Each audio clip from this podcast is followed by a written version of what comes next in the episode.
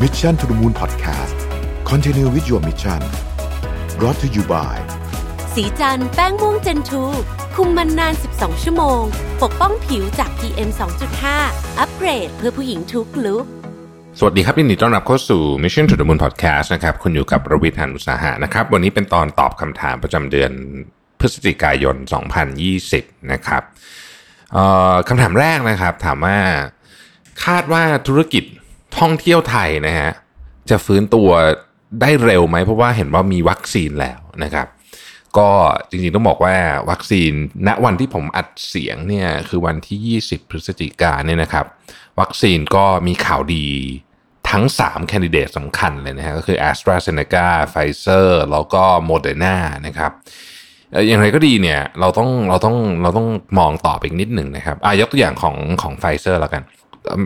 ไฟเซอร์กับ BioNTech เนี่ยทำงานด้วยกันใช่ไหมฮะก็เป็นบริษัทอเมริกันกับบริษัทเยอรมันเนาะเพราะฉะนั้นยังไงก็ตามเนี่ยผมว่าคือถ้าเกิดสมมติสมมติมันได้รับรับรับรองจาก FDA เรียบร้อยเนี่ยนะครับเขาก็ต้องให้คนในประเทศเขาก่อนนะครับประเทศอเมริกาเองเนี่ยก็ต้องใช้โอถ้าจะฉีดแบบค่อนข้างจะ cover ประมาณหนึ่งก็ต้องหลายร้อยล้านโดส ซึ่งก็ไม่รู้จะผลิตได้เมื่อไหร่ แถมไอตัวนี้เนี่ยนะครับวัคซีนของไฟเซอร์เนี่ยมันยังขนส่งยากมากด้วยเพราะต้องขนส่งที่ลบ70องศาเซลเซียส เพราะฉะนั้นไอโอกาสที่จะมาถึงเมืองไทยเนี่ย ผมว่ายากอันนี้เราคงไม่ได้ใช้อันนี้นะครับ ตัวที่เราจะได้ใช้ก็คือน่าจะได้ใช้ตัวของ AstraZeneca ที่ทำกับมหาวิทยาลัยออกซ์ฟอร์ดอย่างไรก็ดีเนี่ยแม้ว่าเราจะเซ็นสัญญาความร่วมมือว่าจะผลิตที่เมืองไทยอะไรก็ตามเนี่ยนะครับ แต่ว่า กว่าจะได้คือตัวนี้ยังไม่ได้นะฮะตัวนี้ยังไม่ได้กะอ่ายังยังไม่ได้เหมือนไม่เหมือนใน stage ไฟเซอร์นะเพราะฉะนั้นเนี่ยก็ไม่รู้ว่ามันจะเจออุปสรรคอะไรระหว่างทางหรือเปล่านะครับ แล้วก็กว่าคนจะเริ่มฉีดครบเนี่ยนะครับ เนื่องจากว่าทั้ง 3 บริษัทเนี้ยนะฮะมีคนจองคิวก่อนหน้าเราเนี่ยเยอะมากนะครับ คือรัฐบาลอื่นเขาจองคิวกันไปแล้วก็ส่วนใหญ่จะเป็นประเทศมหาอำนาจเนี่ยนะฮะเพราะฉะนั้นเนี่ยกว่าจะกว่ากว่าเราจะได้ใช้ ผมว่าคงคงไม่เร็ว คงไม่เร็วนะฮะแล้วเสร็จฉีดเสร็จนะฮะอันนี้คือกรณีแบบดีที่สุดเนาะคือไม่มีปัญหาไม่มีออพอพอฉีดสเกลใหญ่ปุ๊บเนี่ยมันอาจจะเจอเคสที่ตอนทดลองกับคนหลักหมื่นไม่เจอนะฮะคือเรา มันมีความเป็นไปได้หมดอะพวกนี้นะ คือทดลองคนหลักหมื่นอาจจะไม่เจอผลข้างเคียงนะฮะ พอมา ฉีดกับคนหลักร้อยล้านแล้วเจอผลข้างเคียงที่รุนแรงเนี่ยบางทีมันก็อาจจะประสบอุปสรรคแบบที่เรานึกไม่ถึงก็ได้เช่น คนไม่ยอมฉีดอย่างเงี้ยคนไม่ยอมฉีดนี่ทำเป็นเล่นไปนะฮะคือมันเคยมันเคยเป็นเรื่องราวใหญ่โตมากับวัคซีนหลายตัวแล้วนะเพราะฉะนั้นมันก็จะเป็นอย่างนั้นก็ได้นะฮะหรือถ้าฉีดไปหมด ค่อยๆฉีดไล่ไปเนี่ย ฉีดไปหมดเนี่ย ก็ไม่แน่ใจเหมือนกันว่า ความมั่นใจของนักท่องเที่ยวเนี่ย จะมั่นใจขนาดไหน คือหลายคนผมอ่านนะผมอ่านคอมเมนต์ในโซเชียลมีเดียเรื่องนี้เวลาเขาไปอ่านเรื่องข่าววัคซีนเนี่ยหลายคนก็บอกว่าต่อให้มีวัคซีนแล้วเนี่ยเขาก็จะต้องรออีกครึ่งปี สมมติว่าประเทศนี้บอกว่าฉีดวัคซีนถึงระดับที่มีภูมิประมาณสักสมมติ 60%ของประชากรที่ผมผมอุปโลกตัวเลขขึ้นมานะสมมติสมมตินะฮะเออหลายคนก็ยังบอกว่าโอ้โหต้องรออีกสักครึ่งปีปีหนึ่งอะกว่าจะกว่าจะอยากกลับไปเที่ยวนะฮะ เพราะฉะนั้นเนี่ยเรื่องของการท่องเที่ยวเนี่ย ผมคิดว่ามันต้องมี คือคือจะรอหวังพึ่งวัคซีนอย่างเดียวเนี่ย ผมว่าอาจจะอาจจะไม่พอนะฮะคงต้องมีมาตรการอื่นเข้ามาด้วยนะครับ ท่านต่อมาถามว่าเอ่อภาครัฐเห็นมีการออกมาตรการช่วยเหลือออกมาหลายอย่างเนี่ยนะครับ คิดว่าภาครัฐเงินจะหมดไหมนะฮะเราก็ต้องตอบแบบนี้ก่อนว่าเวลาพูดว่ารัฐบาลเงินหมดเนี่ยมันมีมันมี definition ที่ที่หลากหลายมากนะครับ เพราะว่าเอ่อ คือถึงแม้ว่าเราจะไม่ได้ทำสิ่งที่เหมือนกับที่อเมริกาทำแบบที่เราเรียกว่า quantitative easing เนี่ยนะ QE เนี่ยไม่ได้ทำแบบเราก็มี QE แบบไทยๆของเรานะ แต่ว่าเราไม่ได้ทำแบบสเกลนั้นเนี่ย คือคำว่าเงินหมดมันมีนิยามที่หลากหลายมากครับ เออผมยกตัวอย่างนะฮะ สมมุติเรากู้เงิน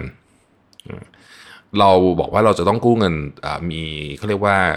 คล้ายๆกับเป็นกรอบว่าไม่เกิน 60% GDP ถามว่าไอ้กรอบนี้มาจากไหนเนี่ย คือจริงมันก็ไม่มันก็ไม่ได้มาจากไหนหรอกคือมันก็เป็นเหมือนกับว่า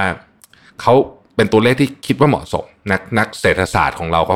รวมคิดกันแล้วบอกว่าเออตัวเลขประมาณนี้เหมาะสมนะแต่ว่าถามว่าเพิ่มได้ไหมเพิ่มได้ฮะเพราะว่าบางประเทศนี่เขา GDP เขาเออนี่นี่สาธารณะเขาร้อยกว่าก็เยอะแยะ มันจะมีปัญหาก็ต่อเมื่อคนเขาเริ่มไม่เชื่อใจ ว่าเราจะจ่ายเงินได้นั่นแหละ มันก็จะเป็นปัญหาตรงนั้น เพราะฉะนั้นถามว่า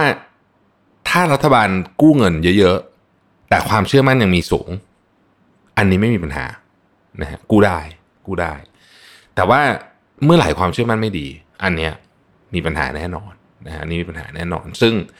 ซึ่งผมก็ตอบไม่ได้เหมือนกันนะผมไม่ใช่นักเศรษฐศาสตร์ แต่ว่าผมว่าสถานการณ์ตอนนี้เนี่ยก็ดูแล้วยังยังไม่ในในในแง่ของนี้สาธารณะนะครับ ยังไม่ได้ยังไม่ได้น่าเป็นห่วงมากนะฮะ แต่ว่าถ้าไอ้โควิดเนี่ยสมมตินะอันนี้คือสมมติว่ามันกลับมามี second wave นะหรือสมมุติว่าเออมันกลายพันธุ์นะฮะอันเนี้ยจะเริ่มเหนื่อยละ เพราะว่าเครื่องจักรทางเศรษฐกิจของเราเนี่ย ตอนนี้ที่ทำงานอยู่จริง ๆ เนี่ยมีตัวเดียวเลยฮะที่ทำงานแบบดีๆก็คือนี่แหละ government spending นะการใช้จ่ายภาครัฐนะครับ จะเห็นว่าตอนนี้เนี่ยโครงการต่างๆที่ออกมาเนี่ย คือมันเป็นมันเป็นตัวช่วยพยุงอะใช้คำนี้แล้วกัน คือถ้าไม่มีเนี่ยมันจะลงไปเยอะกว่านี้นะฮะ GDP ที่เห็นติดลบติดลบกันอยู่ เพราะฉะนั้นก็เอ่อถ้าไม่มีอะไรผมว่าโอเคยังยังประคับประคองไปได้ แต่ว่าถ้าเกิดว่าโอ้โหเจอ second wave เนี่ยก็หนักหนักอยู่หนักอยู่นะฮะอย่างไรก็ดีเนี่ยอย่าลืมนะครับ ผมย้ำเสมอเวลาคนพูดเรื่องนี้ว่า ก่อนจะเข้าโควิดเนี่ยเศรษฐกิจเราก็ไม่ได้ดีนะครับ อย่าลืมเรื่องนี้นะฮะ คือไอ้โควิดเนี่ยมันมาปุ๊บเราลืมเรื่องอื่นไปหมดเลยว่าเออเราก่อนหน้านี้เศรษฐกิจเป็นไงไม่คนไม่ค่อยพูดถึงนะแต่จริงๆอย่าลืมนะก่อนเข้าโควิด เราค่อนข้างมีปัญหาอยู่แล้วนะฮะเรื่องเรื่องเรื่องของเศรษฐกิจของประเทศไทยโดยรวมเนี่ยนะครับเพราะฉะนั้นก็นี่แหละนะฮะก็ระมัดระวังกันไว้ล้วกันนะครับ อีกท่านถามว่าอยากรู้วิธีการฝึกตั้งคำถามนะฮะสอนการพูดคุยพาเข้าเรื่องได้ไหมนะครับ เอาแบบตอบแบบเร็วเลยนะครับ เวลาเราพูดคุยกับคนอื่นเนี่ย แล้วอยากให้อีกคนหนึ่งเขารู้สึกว่าเราเป็นคู่สนทนาที่ดีเนี่ยนะครับ ให้เขาพูดเยอะๆให้เขาเล่าเรื่องตัวเองเยอะๆตั้งคำถามอะไรก็ได้ให้เขาเล่าเรื่องตัวเอง เมื่อไหร่เขาได้พูดเรื่องตัวเองเยอะเขาได้เล่าเรื่องตัวเองเยอะนะครับเขาจะรู้สึกว่าเราเป็นคู่สนทนาที่ดี อันนี้ผมไม่ได้คิดเองนะฮะผมเอามาจากหนังสือหลายเล่มที่เขาเขียนมาเขียนตรงกันหมดเลยว่า เนี่ย มนุษย์เราชอบเล่าเรื่องตัวเองมาก เพราะฉะนั้นใครก็ตามที่เปิดโอกาสให้เราเล่าเรื่องตัวเองนะเราจะรู้สึกว่าเออคนนี้เป็นคู่สนทนาที่ดีนะครับลองฝึกวิธีนี้ดูคำถามอะไรก็ได้ ที่ทำให้เขาเนี่ยมีโอกาสได้เล่าเรื่องตัวเองเยอะๆนะครับ อีกท่านบอกว่าอยากฟังเรื่องความรักแย่ๆ อยากได้วิธีเอาตัวรอดจากเรื่องนี้ด้วยตรรกกะในแบบ Mission to the Moon นะครับถ้าเป็นไปได้นะฮะตอนนี้หมดแรงนะครับเออบอกว่าตอนนี้ฟังมาหลายพอดแคสต์แล้วยังคงจิตตกอยู่นะฮะบอกว่าอยากได้ ตรรกะของทีมงานมากระชากวิญญาณและสตินะครับ จริงๆ ผมอาจจะเป็นคนที่ตอบคำถามนี้ไม่ดีนักนะฮะต้องไปถามคุณโทมัสจะตอบได้ดีกว่านะฮะคุณโทมัสใครที่ไม่ได้ติดตามข่าวเช้าจะงงว่าใคร คุณโทมัสเป็นหนึ่งในผู้ร่วมอ่านข่าวใน Mission Daily Report ตอนเช้านะครับจะแกจะมีเรื่องรักโรแมนติกอะไรมาเล่าตลอดในช่วงในในช่วงเวลาที่เป็นเบรกตอนเจ็ดโมงครึ่งเนี่ยนะครับ อย่างไรก็ดีอะผมตอบ ในส่วนของผมก็แล้วกันนะ คือผมว่าเอ่อมันเคยมีเออเรื่องเล่าเรื่องหนึ่งนะฮะผมเล่าสั้นๆแล้วกันนะผมจำดีเทลไม่ได้เขาบอกว่า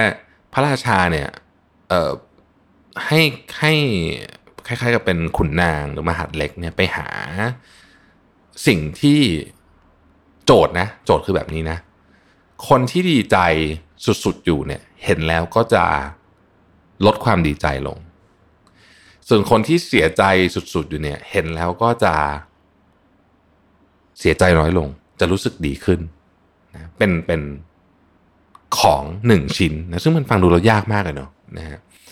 ไอ้คุณคนเนี้ยที่ได้รับคำสั่งให้ออกไปหาเนี่ยก็โอเดินไปเดินมาจนในที่สุดเนี่ย ไปเจอกับแหวนวงหนึ่ง ซึ่งเขียนเป็นภาษาอะไรก็ไม่รู้จำไม่ได้แล้วในนิทานนะครับ แต่ว่ามันแปลเป็นภาษาอังกฤษว่า this too shall pass ไม่ว่าเรื่อง มันจะดีแค่ไหนเนี่ย วันหนึ่งมันจะผ่านไปนะ แล้วก็ไม่เรื่องมันไม่ว่าเรื่องมันจะแย่แค่ไหนเนี่ยวันหนึ่งมันก็จะผ่านไปเหมือนกันนะฮะจริงๆ เรื่องความรักก็เป็นแบบนี้เหมือนกันนะคือเวลามันจะช่วยมากนะครับ ผมว่าตรกะต่างๆมันมันใช้งานไม่ค่อยได้หรอกกับเรื่องกับเรื่องเวลาที่เราเศร้ามากจากความรัก แต่ผมว่าอะไรที่เป็นสิ่งยึดเหนี่ยวของเรานะครับ เช่นเนี่ย ไอ้คำว่า this too shall pass ซึ่งผมก็บอกว่าเอ้เวลาผมเจอเรื่องแย่ๆก็เวลาคนพูดอย่างนี้กับผมก็ไม่ได้บอกว่าผมจะหายนะ แต่คือมันก็เป็นความจริงอะมันเป็นความจริงจริง ๆ ว่าเดี๋ยวเรื่องเนี้ย เรื่องเนี้ยที่เรารู้สึกว่ามันเลวร้ายที่สุดในชีวิตเนี่ย เดี๋ยวมันก็จะผ่านไปนะอืมเดี๋ยวมันก็จะผ่านไป แล้วนี่ก็คือจัจธรรมของชีวิตมนุษย์ เราจะเป็นแบบนี้จนกระทั่งวันที่เราตายอะเพราะฉะนั้นก็ ไม่ไม่แน่ใจว่าช่วยหรือเปล่านะครับ แต่ก็ขอเป็นกำลังใจให้แล้วก็จริง ๆ ครับ this too shall pass จริง ๆ เลยนะฮะอีกท่านหนึ่งบอกว่าอยากขอความคิดเห็นว่าการที่เราจะบริหารงานแบบ bottom up หรือว่า top down ควรดูจากบริบทอะไร มีเกณฑ์การตัดสินใจอย่างไรนะครับเอ่อต้องบอกว่าจริงๆ ผมว่า 2 เรื่องนี้นี่มันต้องทำควบคู่กันไปนะฮะเราก็ไม่ได้มีเกณฑ์ตายตัว มันขึ้นอยู่กับสถานการณ์นะครับในช่วงเวลาที่ โจทย์ ในบางเรื่องแล้วกันที่โจทย์มันยากมากเราก็มีความซับซ้อนสูงมากมีเดิมพันสูงมากนะฮะเราเก็บข้อมูลจากทุกคนในองค์กรได้ จากลูกค้าได้ แต่ในที่สุดการตัดสินใจเนี่ยมันต้องมาจากผู้นำเนาะมันต้องฝันธงมาว่าเรื่องนี้จะเอาไงนะครับ แต่ว่าในเรื่องอื่น ๆ เรื่องปกติ การบริหารงานปกติการทำโปรเจกต์เนี่ย ผมก็ยังเชียร์ว่าควรจะเป็น bottom up นะ คือควรจะให้คนที่ทำงานเนี่ยเขาได้ทำแล้วก็ปล่อยเขาทำด้วยปล่อยเขาล้มลุกคลุกคลานผิดพลาดอะไรต่างๆนานา เราช่วยเหมือนกับเป็นไกด์ให้เฉยๆ หรือว่าช่วยเขามีปัญหาอะไรเราก็ช่วยแก้ให้ ช่วยจัดสรรทรัพยากรให้ แต่ปล่อยให้ทีมงานได้มีโอกาสทำกันเองนะครับ แต่มันจะมีบางเวลาที่ต้องท็อปดาวคือมันต้องเด็ดขาด คืออันบางเวลามันปล่อยให้ ให้ทีมงานบริหารกันเองอาจจะไม่ได้นะครับ เช่น สมมุติว่าเข้าสู่วิกฤต แล้วเราจำเป็นจะต้องตัดผลิตภัณฑ์ของบริษัท สมมติมีร้อยไอเทมต้องตัดเหลือ 20ไอเทมอย่างเงี้ยนะฮะเหมือนที่สตีฟจ็อบส์เคยทำตอนปี 97 เนี่ยสถานการณ์ลักษณะแบบนี้เนี่ยบางทีอาจจะต้อง top down นะครับเอ่ออีกท่านหนึ่งบอกว่าปิดสวิตช์ทำงานไม่ได้เลยหลังเลิกงานนะครับ พอมี trick ของหลาย ๆ ท่านไหมนะฮะโอ้ผมนี่ตัวปิดสวิตช์ไม่ได้เลยนะฮะก็ ลองมีหลากหลาย trick มากนะครับ ก็อันหนึ่งที่ work จริง ๆ เราก็รู้สึกว่าว่าอยากให้ทุกคนทำก็คือเรื่องของการนั่งสมาธินะครับเอ่ออย่าเอาโทรศัพท์เข้าห้องนอนเนาะโทรศัพท์มือถือเนี่ยนะครับแล้วก็เอ่ออะไรก็ตามที่เกี่ยวข้องกับอิเล็กทรอนิกส์รวมถึงทีวีด้วยนะ พยายามเบรกแล้วเชื่อไหมครับว่าอีกอีกอย่างที่ช่วยมากเลยคือทิ้งหนังสือไปที่หัวเตียง แล้วอ่านหนังสือก่อนนอน ทันทีคุณจำหนังสือปุ๊บนะ คุณเปิดสองหน้าปุ๊บคุณง่วงเลยนะฮะอันนี้เป็นวิธีการปิดสวิตช์อันหนึ่งเนี่ยนะครับเอ่ออีกอันหนึ่งที่ผมก็พูดเสมอว่าเป็นเป็นเทคนิคที่ผมใช้ตลอดนะครับ ก็คือว่าบางทีเราปิดสวิตช์ไม่ลงปิดสวิตช์ไม่ได้เนี่ยก็เพราะว่าเรามีความกังวลในหัวนะครับพอถ้าเรารู้ตัวเรากังวลปุ๊บเนี่ยนะฮะให้หยิบกระดาษมาหนึ่งแผ่น พับครึ่ง ข้างซ้ายเขียนสิ่งที่เราควบคุมได้หรือว่าสิ่งที่เราสามารถทำได้ในสถานการณ์นี้ เรื่องราวต่างๆเราสามารถทำได้ ข้างขวาคือสิ่งที่เราอาจจะกังวลอยู่แต่เราควบคุมหรือทำอะไรกับมันไม่ได้นะครับเขียนข้างซ้ายแล้วก็จัดการข้างซ้ายซะแล้วข้างขวาก็ปล่อยมันทิ้งมันทำอะไรไม่ได้นะฮะอันเนี้ยช่วยมากในเรื่องของการปิดสวิตช์นะครับ อีกท่านถามว่าเออพี่พี่แท็บอ่านหนังสือเดือนละกี่เล่มนะฮะแล้วก็อยากรู้ว่าตอนที่ตอนที่ผมเหนื่อยเนี่ยหรือท้อมีวิธีการจัดการกับความรู้สึกยังไงบ้างนะฮะเออ หนังสือจริง ๆ ก็ไม่ได้ฟิกซ์มากมายนะครับ ว่าจะอ่านเดือนละกี่เล่มก็เออาทิตย์หนึ่งอาจจะอ่านสักเล่มหนึ่งอะไรเงี้ยนะฮะสองเล่มอย่างอย่างมาก แล้วแต่นะคือมันบางอย่างบางเล่มมันก็อ่านไม่จบอะไรเงี้ยนะมันมีแบบงงๆช่วงช่วงต่างๆนี้ก็จะแบบบางทีอ่านเล่มนั้นอยู่แล้วก็เอาไปวางไว้ไหนก็ไม่รู้นะฮะต้องเปิดเล่มใหม่เดี๋ยวไปหาเล่มนั้นเจอกลับมาอ่านต่ออะไรเงี้ยก็มีมีหลายหลายเหมือนกันแต่ว่าสิ่งหนึ่งที่ ผมทำแล้วก็เชื่อว่าคนที่รู้จักผมเนี่ยจะเห็นตลอดก็คือว่า ผมจะมีหนังสืออยู่กับตัวครับ จะอ่านไม่อ่าน อีกเรื่องหนึ่งแต่ผมจะพกหนังสืออยู่กับตัวเสมอนะครับ จะไปไหนเนี่ยก็จะมีหนังสืออยู่เสมอเออแล้วเดี๋ยวผมก็อ่านเองอะนะฮะสุดเรื่องว่าเวลาเหนื่อยหรือท้อมีวิธีการจัดการกับอารมณ์ความรู้สึกยังไงนะครับ ก็เออหนึ่งในวิธีที่ดีมาก คือการลากตัวเองออกไปวิ่ง มันมันแปลกเหมือนกันเพราะว่า เหมือนพ่อออกไปวิ่งปุ๊บอะมันเหนื่อยใช่ไหมครับ คุณ คุณคิดไม่จะไม่คิดถึงเรื่องที่คุณท้ออยู่เพราะเหนื่อยไงมันก็จะมันก็จะโฟกัสแต่ที่ความเหนื่อยของเรานะฮะคือวิ่งปกติเนี่ยมันเวลาวิ่งผมคิดอะไรไม่ออกคือคือไม่ใช่คิดอะไรไม่ออกหมายถึงว่า ไม่ได้นึกถึงเรื่องราวที่ที่เรากังวลหรืออะไรอยู่ในตอนนั้น ซึ่งผมว่ามันเป็นเรื่องที่ดีนะฮะแล้วก็แล้วก็อันเนี้ยมันเป็นวิธีการเอา shortcut เร็วสุดเลยนะฮะเนี่ยออกไปวิ่งแบบมัน มัน work มากสำหรับผมนะ มัน work มาก แล้วก็มันจะแต่ว่าตอนลากตัวเองออกไปจะยากนิดนึงนะครับ ส่วนวิธีอื่นก็ ก็อาจจะต้องใช้เวลาสักนิดหนึ่งนะเวลาแบบเหนื่อยๆท้อๆเนี่ยบางทีต้องมาหาสาเหตุนะว่ามันเกิดขึ้นจากอะไร บางทีเนี่ยเราเหนื่อยหรือท้อเนี่ย ไม่ได้เกี่ยวอะไรกับเรื่องราวชีวิตของเราเลยไม่ได้เกี่ยวกับงาน ไม่ได้เกี่ยวกับอะไรเลยนะครับบางทีเราเหนื่อยหรือท้อเนี่ยมาจากสาเหตุทางร่างกายนะ เช่น เรานอนไม่ดี กินอาหารไม่ดี ไม่ออกกำลังกายไอ้พวกนี้มันรวมๆปุ๊บเนี่ยมันกลายเป็นความรู้สึกแบบอึนๆมึนๆอย่างเงี้ยนะฮะพอเราเปลี่ยนวิถีชีวิตแล้วหน่อยหนึ่งเราจะเราเราจะจัดการเรื่องนี้ได้นะครับคือบางทีเนี่ยเอาผมยกตัวอย่างนะบางทีมันเป็นเรื่องที่แบบ อาจจะอาจจะเป็นเรื่องเล็กๆน้อยๆมากๆ เช่น สมมุติว่ามีอยู่ช่วงบางช่วงเราติดซีรีส์อย่างเงี้ยเราก็ดูซีรีส์แบบรัวมากเนี่ยนะฮะเราก็นอนน้อยถูกไหม โดยที่เราโดยที่เราไม่รู้เราก็ไม่ได้รู้สึกเหนื่อยอะไร แต่มันสะสมฮะพวกเนี้ยรับรู้ตัวอีกทีหนึ่งเราก็กลายเป็นแบบแบบแบบเรารู้สึกแบบท้อท้อกับชีวิต ซึ่งจริงไม่ได้เกี่ยวอะไรกับเรื่องงานเรื่องอะไรเลย มันมันเป็นของมันเองจากร่างกายของเรานี่แหละนะครับคำถามสุดท้ายนะฮะถามว่ายุคนี้ B2B ควรทำ marketing หรือเพิ่มยอดขายยังไงได้บ้างนะครับ แล้วเทคโนโลยี สามารถทำให้ B2B เพิ่มยอดขายได้มากขึ้นยังไงบ้างนะครับ เป็นธุรกิจเกี่ยวกับโลจิสติกนะฮะเออจริง ๆ ธุรกิจเอ่อ B2B เดี๋ยวนี้ก็มีการทำ marketing ที่หลากหลายมากขึ้นนะครับ ก็ต้องขึ้นอยู่กับว่าลูกค้าเราเป็นประเภทไหน มันมี B2B ที่แบบลูกค้าเป็น corporate รายใหญ่ อาจจะมีลูกค้า 5 คนอันนั้นผมว่า marketing ในในในแบบที่เป็น ทำ SEO ทำอะไรพวกนี้คงไม่จำเป็นอะอันนั้นอันนั้นก็คือรักษามาตรฐานการบริการรักษาความสัมพันธ์ของเรากับคู่ค้าน่าจะสำคัญกว่า แต่ถ้าเป็น B2B ลักษณะที่ค้าขายกับกับบริษัทเยอะๆ B2B บางคนมีลูกค้าเป็นหลักพันนะฮะอันเนี้ยอาจจะต้องเริ่มเริ่มมามองเรื่อง marketing ในภาพใหญ่มากขึ้น อาจจะต้องมาดูว่าเออเราสามารถที่จะ service ลูกค้าไงได้มากขึ้นบางทีลูกค้าจะไม่ได้ใส่ใจเรื่องราคาอย่างเดียว แต่เขาใส่ใจเรื่องของข้อมูลนะครับ เราสามารถสมมตินะครับ สมมติว่าเราเป็นโลจิสติกที่ผมไม่รู้โลจิสติกอันนี้หมายถึงอันไหนนะเพราะโลจิสติกมันกว้างมากนะสมมุติว่าเราเป็นคนที่ outsource เรื่องของคลังสินค้านะฮะเราอาจจะมี service เพิ่มไหมว่าแบบเออไปจัดเรียงสินค้าให้ลูกค้าที่หน้าร้านได้ด้วยไหมสมมตินะฮะสมมติเขาขายผ่านเหมือนกับขายผ่านร้านค้าต่าง คือมันผมว่ามันมีเยอะแยะที่เราสามารถลองคิดได้เราก็ไปคุยกับลูกค้าดูว่าเออมันมีservice อะไรที่ลูกค้าอยากได้นะครับผมผมในฐานะที่แน่นอนว่าเราก็ต้องซื้อของกับกับคู่ค้าที่เป็น B2B เนี่ยเราไม่ได้ดูราคาอย่างเดียวนะคือเราดูเราดูหลายเรื่องมากๆนะครับแล้วผมเชื่อว่าส่วนใหญ่ก็เป็นแบบนี้เนาะก็คือดูดูหลายหลายหลายหลายเรื่องนะครับแล้วก็ marketing มันก็เป็น sense อันนั้นนะคือมันอาจจะไม่ได้เป็นการโฆษณาหรืออะไรแบบนี้ แต่ว่ามันเป็นเรื่องของการทำ service ให้มันตอบโจทย์นะฮะ แล้วก็แก้แก้ pain point ของลูกค้าแล้วกันเออถ้าถ้าถ้าพูดศัพท์นี้ก็น่าจะพอนึกออกนะก็คือ ไปแก้ว่าแบบเขามีปัญหาอะไรอะนะเขาอาจจะมีปัญหาเรื่องแบบเฮ้ยข้อมูลไม่ real-time หรือว่ามีปัญหาเรื่อง